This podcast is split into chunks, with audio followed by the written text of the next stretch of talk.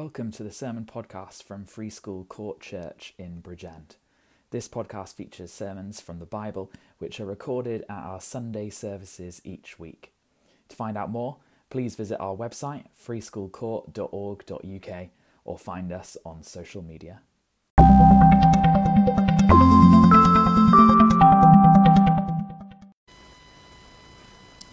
There are two things that are necessary when someone asks us to do something that have to happen or be in place for us to get it done. If my wife Lydia asks me to take the bins out, I might be more than capable of doing so, but am I willing to do it? That is the question. That is what affects whether or not I will get it done. If someone comes to you and asks you to solve the problem of world hunger, you may well be willing to give it a try, but are you able to do it? Kids, if your parents come to you and ask you to tidy your room, I'm sure that you are capable of tidying your room, but are you willing to do it? That is the question. That is what affects whether it will be done or not. Say someone you love comes to you and asks to borrow a million pounds from you. You may well be willing to help them, but are you capable of giving them that sum of money. We think about politicians and the promises that they make so often before they get into office. Then they get elected, and whether those promises come into being are affected by these two things. Well, maybe they weren't willing to follow up on their promises, or maybe they were willing, they wanted to, but they were not able to put their promises into action for whatever reason.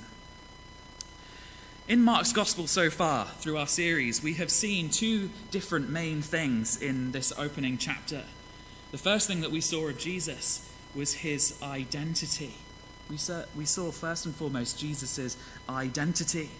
Jesus has been declared to be the Son of God, to be God Himself. Firstly, we had it declared in His baptism by the Father in heaven, who declared, This is my Son, with whom I am well pleased. And we've also seen how the demons that Jesus was casting out were able to identify him as the Holy One of God, as the Son of God, as God Himself. So we've seen Jesus' identity. And the other thing, the other great thing that has come through clearly in this opening chapter is Jesus' authority. Jesus has had authority over demons, over sicknesses and illnesses. And we saw that as Jesus taught the word, as Jesus preached the word, the one thing people kept saying as they heard it was that he was someone who taught with authority, not like other people they heard. This was different. Jesus was different. He had authority over demons, sicknesses, and even his teaching was filled with authority. But as we come to this passage today from verse 40, something else comes into sharp focus. And that is not just Jesus' ability. We've seen that already. But now we see clearly Jesus' willingness, his willingness to do what it is that he came to do. And to feel the full weight of Jesus' willingness, we have to understand the nature of exactly what is going on here in this passage. In this passage, verse 40 to the end of chapter 1, we meet this man who comes to Jesus who has leprosy. Leprosy here is used to cover a range of different skin conditions. And he comes to Jesus, this man. And in the context, this should be a bit of a shock to us.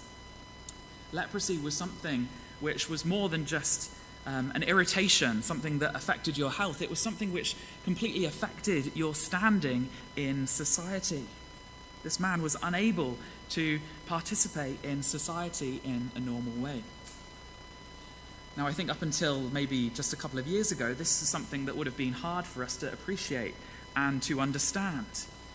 But given what we've all been through over the last couple of years, this kind of thing actually is much more familiar to us than we might like. We've all experienced, haven't we, social distancing, being required to keep a certain distance from those around us and even the people that we love. We've experienced what it is to be unable to function in the way that we were used to within society, within our jobs. We've experienced what it is to have our religious lives disrupted. We've experienced what it is to be unable to come together and to worship with God's people. Be that when churches were closed or when we ourselves were sick or were isolating, we're unable to come and join in with the worship of God's people. And some of us, I'm sure, had that experience early on in um, the pandemic when we were out doing our essential shopping and someone would get too close to us in the shop and it was our instinct to jump back and withdraw from them. Well, for people like this man suffering with leprosy, with this skin condition, that was his day to day life, his ongoing existence.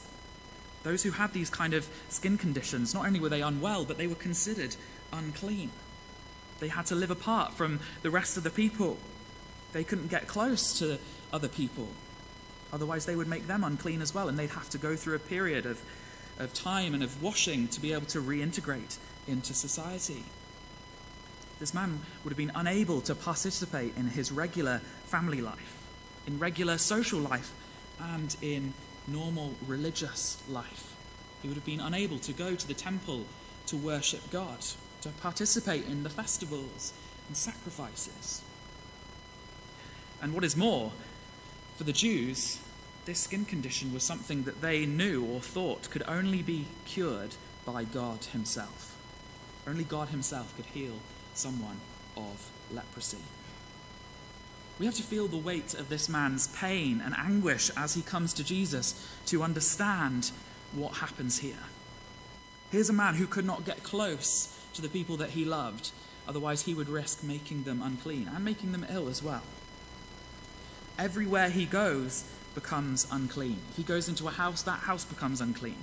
The people in it become unclean, and it all has to be washed and made clean again we learned, didn't we, through the pandemic, that inside was bad, but outside was okay. There was much less risk outside. But for this man, he could not even sit under a tree. Uh, because if someone sat, if he sat under that tree and someone else came along under that tree, then they would become unclean. That's just how difficult the life that this man lived would have been. And yet he comes to Jesus. And note how, as he comes to Jesus, it's cleansing that he asks for not healing. First and foremost, he's looking for a restoration of himself into his family, into society, and into um, the religious life of his people, into being able to worship the Lord once again. And so he comes to Jesus.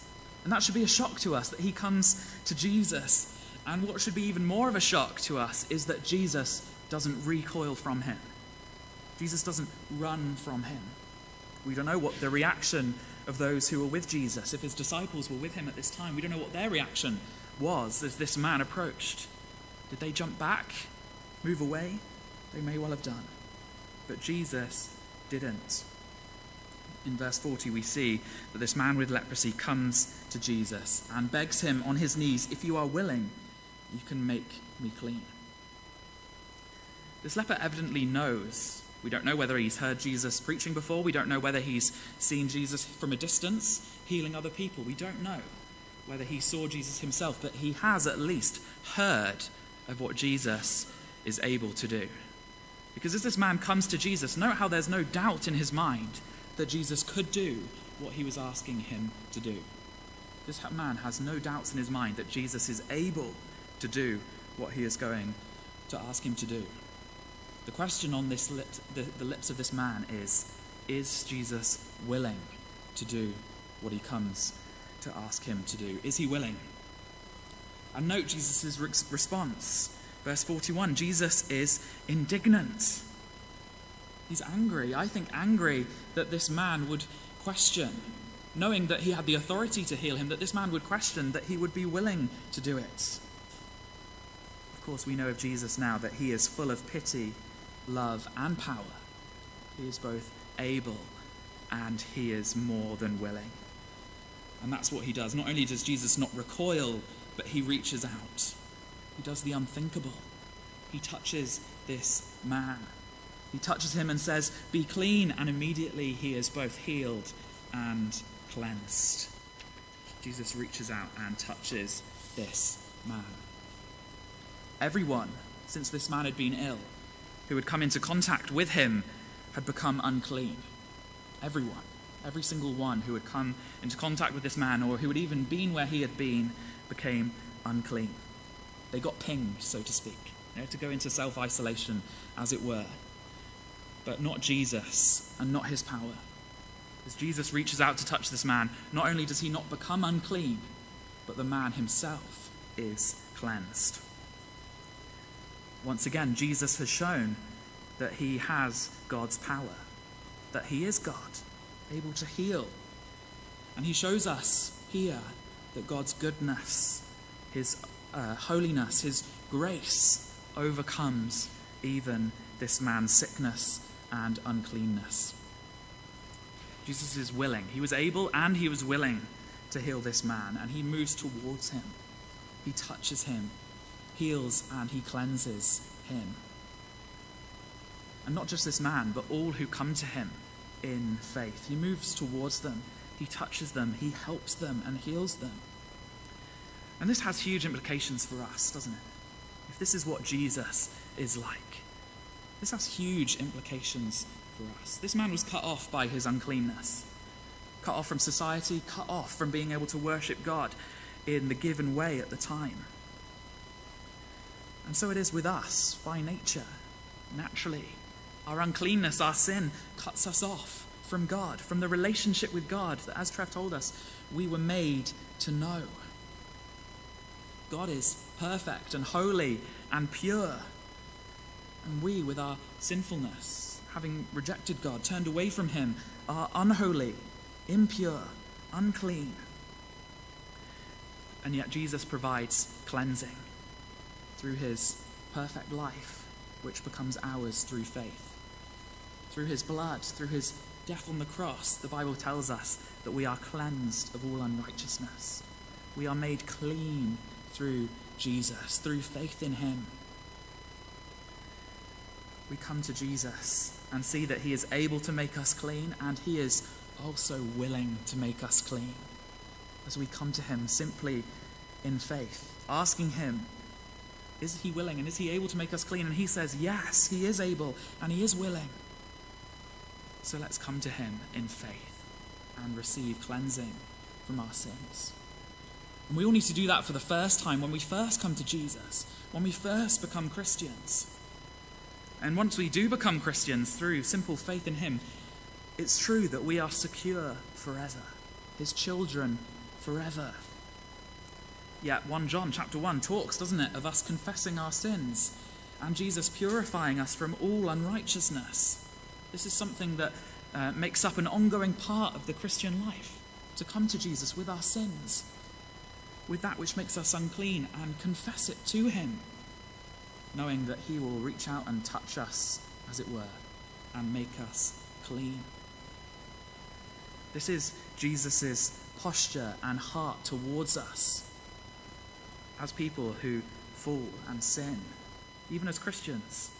So often we find ourselves, don't we, wandering from Him, turning from Him, sinning by accident, sinning sometimes on purpose, knowing full well what we're doing. But Jesus' heart towards us is that as we come to Him in faith, like this man, having faith in His ability to cleanse, we find that He is willing to cleanse us. He's willing to reach out, to forgive. He does not recoil from us, He never will. He moves towards us. He touches, he cleanses. And that means that we shouldn't be hesitant in coming to Jesus. We should come confidently, confessing our sins, because he delights to cleanse and to cover sin. If we try and hide our own sins, if we question his willingness, then maybe he'll be indignant with us, like he was with this man, because he is willing. He is able and he is willing to cleanse and to heal. This leper didn't hide his condition from Jesus, he exposed it so that Jesus could cleanse it. And so it is with us and our sin. We should come to Jesus not hesitantly, but openly, confessing our sin, exposing it before Him, because He delights to save. And He never tires of it either. It's easy for us to think, isn't it, that maybe the first time, we, un- we can understand that maybe the first time we come to God, and ask for forgiveness. The first time that we come to Christ, He'll be willing to help us then. But after that, we're on our own. Second and third time, maybe even then, He'll reach out and touch us and cleanse us. But beyond that, surely He doesn't want to. Or, or maybe He will, but He gets tired of us, He gets bored of us. Maybe if you went to your doctor's surgery three times a week and kept bringing different problems to them, maybe they would get tired of you eventually. But not so with Jesus. He never tires of us. He's not hesitant about healing us. No. If anything, he doesn't tire, he gets more tender. The more that we come to him, the more that we need him, he's more tender, more gentle in the way that he deals with us. This leper, I don't think he tried to heal himself first. I don't think that he got some first century concealer and tried to cover up the marks of his leprosy. Thinking that if he didn't have quite such a severe case, then maybe Jesus would be more able or more willing to help him. And so it is with us. We don't try and cover up our sin, we don't try and even improve ourselves a bit before we come to him. Not only is that unnecessary, but that's even offensive to Jesus because he loves to deal with our sin properly. Only he can do that and he delights to do it, to deal with our sin properly. And so we come to him for the first time, for the 500th time, for the thousandth time, and so it goes on. We come to him in faith so that he can deal with us as we need him to. And the point in 1 John chapter 1 is that this is how we have fellowship with God through doing this. This is what it means to walk in the light, in fellowship with God and with other believers to come to Him, confessing our sins and letting Him deal with them. When we try and hide our sins, when we try and deal with them on our own, that's how we block our communion with God. That's how we get in the way of our relationship with God. Whereas when we come to Him, exposing our sins, confessing them, it's there in the light that we have unhindered communion with Christ. Now, there's an interesting follow up to um, what happens with this man. We see this in verses 43 and 44. Jesus tells this man, See that you don't tell anyone, but go show yourself to the priest and offer the sacrifices that Moses commanded for your cleansing as a testimony to them. Instead, he went out and began to talk freely, spreading the news. As a result, Jesus could no longer enter a town openly, but stayed outside in lonely places. Yet the people still came to him from everywhere. Jesus gives this man a strong warning not to tell anyone, but instead to go and do what was required of him, having been cleansed, so that it would be a testimony just to the priests that Jesus had been able to heal him. Jesus was who he said he was. But that's not what this man does. This man goes and tells everyone. We don't know if he did go and talk to the priest, but we do know that he went and told everyone. Now, of course, we cannot defend this man's disobedience to Jesus. But it does show us, doesn't it, that those who have had an encounter with Jesus could seldom stay, silent. And it begs the question of us, doesn't it? If we've had an encounter with Jesus, if he truly has saved us from our sins, then why are we so keen to stay silent when he has commanded us, unlike this man, he has commanded us to share it with those around us? And Jesus orders this man to be silent because the growing crowds are becoming a hindrance to his ministry. So we might think that Jesus gathering a crowd was a good thing, but in Mark's gospel, the crowds are these apathetic people who are not responding in faith. They're just following after to see what is going on. And they're actually placed in contrast with the individuals who come to Jesus in faith. And often, as we see in the next section, these crowds actually get in the way of those individuals who are coming to Jesus in faith. And this chapter finishes with this stunning reversal. The man who has been shunned by society, who was forced to live outside the villages in the lonely places, is restored as he's cleansed by Jesus. And yet, Jesus is forced to go and live out in those lonely places because the crowd are such that he cannot even enter into the towns. The Bible shows us that the only way that Jesus could ransom heal, restore, and forgive humanity was for him to take all of these things upon himself. And this is what Mark is showing us here. Jesus taking this man's uh, societal rejection upon himself and going outside the camp, as it were. And yet, even there, the people still come. As we enter chapter 2, we find Jesus back in Capernaum, and the crowds are following him once more. The crowds are listening to him preaching the word, but they're also getting in the way. You see, verse 2 the crowds are gathering in such large numbers that there was no room left, not even outside the door, and he's preaching to them. And yet, we now meet a man who's got some great friends. I wonder, would your friends be willing to dig through a roof for you? Because that's what we find here. We find a man coming, man paralyzed, brought by his friends to Jesus. They cannot get to Jesus through the regular means, through the door. And so, thinking um, ingeniously, they decide to come through the roof instead.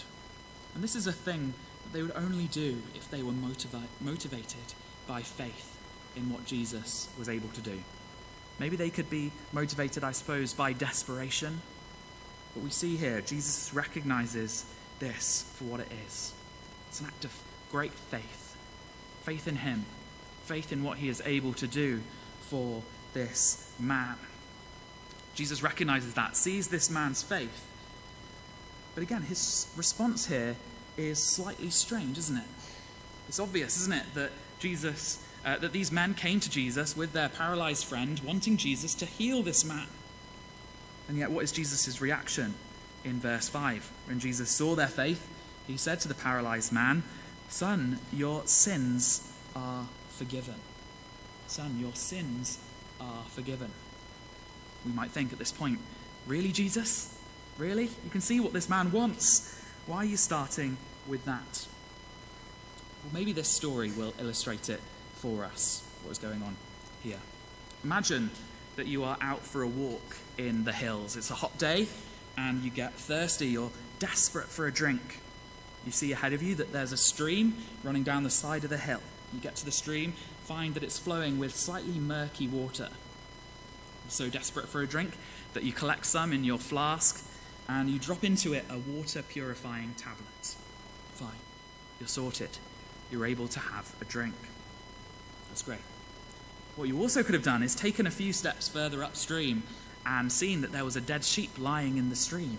And that's what was polluting it and making it unclean. And you could have pulled the dead, street, the dead sheep out of the stream and had a drink of clean water. You see, sins and sicknesses are connected. It's not that this man's paralysis was the result of specific sins in his own life, but the result of sin in the world generally, as all suffering and sickness is the result of a, a fallen world, a broken world in rebellion against God. The Old Testament recognizes this. In the Psalms, we see different passages where sicknesses and sins are linked. Our opening reading Have mercy on me, Lord, heal me, for I have sinned against you. We saw even in our last story, didn't we, the link between cleansing and healing.